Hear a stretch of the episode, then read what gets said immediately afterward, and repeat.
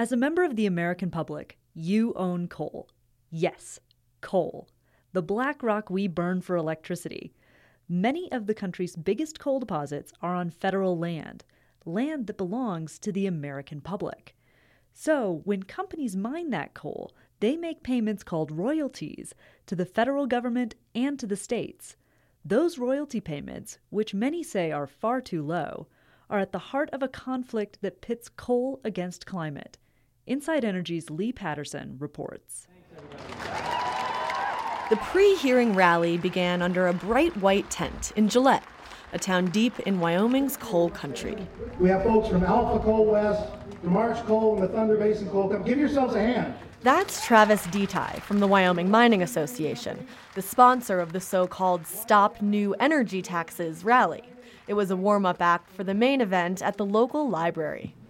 Hi, everyone. It's great to be in Wyoming. Janice Schneider with the Department of the Interior welcomed the crowd to a listening session about how the Bureau of Land Management can best manage its coal resources. 40% of America's coal is on federal land. Under the current system, critics say coal companies often pay less, sometimes far less, in royalties than the required 12.5%. Hundreds showed up, including Wyoming's governor and the state's entire Washington, D.C. delegation. Senator John Barrasso was one of the first to speak. I find it extremely hypocritical for the administration to ask whether it's getting a fair return on federal coal when it's gone to such length to suppress the demand for coal. Barrasso gets at the root cause of the frustration expressed by so many at this meeting and at similar hearings across the country this summer. It all comes down to this coal miners are fighting for jobs, many of which are enabled by the federal coal program. But those jobs are threatened in part by new climate regulations. A possible hike in royalties is seen as yet another threat. What you're proposing will be devastating to our community, to our kids, and to our families. And pardon me, please, uh, if I seem a little nervous and uneasy.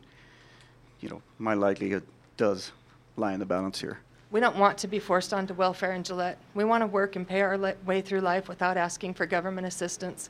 That was Sherry England, coal miner J.J. Mendoza, and grandmother Penny Russell. The meeting became a platform for sounding off on everything happening in the coal industry right now layoffs, bankruptcies, decreased demand, and of course, one of the biggest factors of them all. While discussing the economic impacts of coal is necessary, this conversation would be incomplete without acknowledging the basic scientific realities that the climate is changing. That's Sam Pennington, a college student. During the entire four hour meeting, there was almost no mention of the elephant in the room. That we are responsible and that coal is the number one contributor to climate change. Colin Marshall is the CEO of Cloud Peak Energy, one of the largest coal companies in Wyoming. He agreed the conversation was incomplete. If they said we just like the coal to stay in the ground because they were concerned about climate, I think they'd be being honest. Then you could have actually a discussion about climate change. If royalty rates go up, that could keep more coal in the ground. That's an outcome high on the agenda for some groups, like the Sierra Club, that are pushing for reform. All this debate reveals a disconnect at the federal level between the federal coal program itself, which has produced around 5 billion tons of coal over the past decade, and the Obama administration's climate change agenda, aimed in part at burning less coal.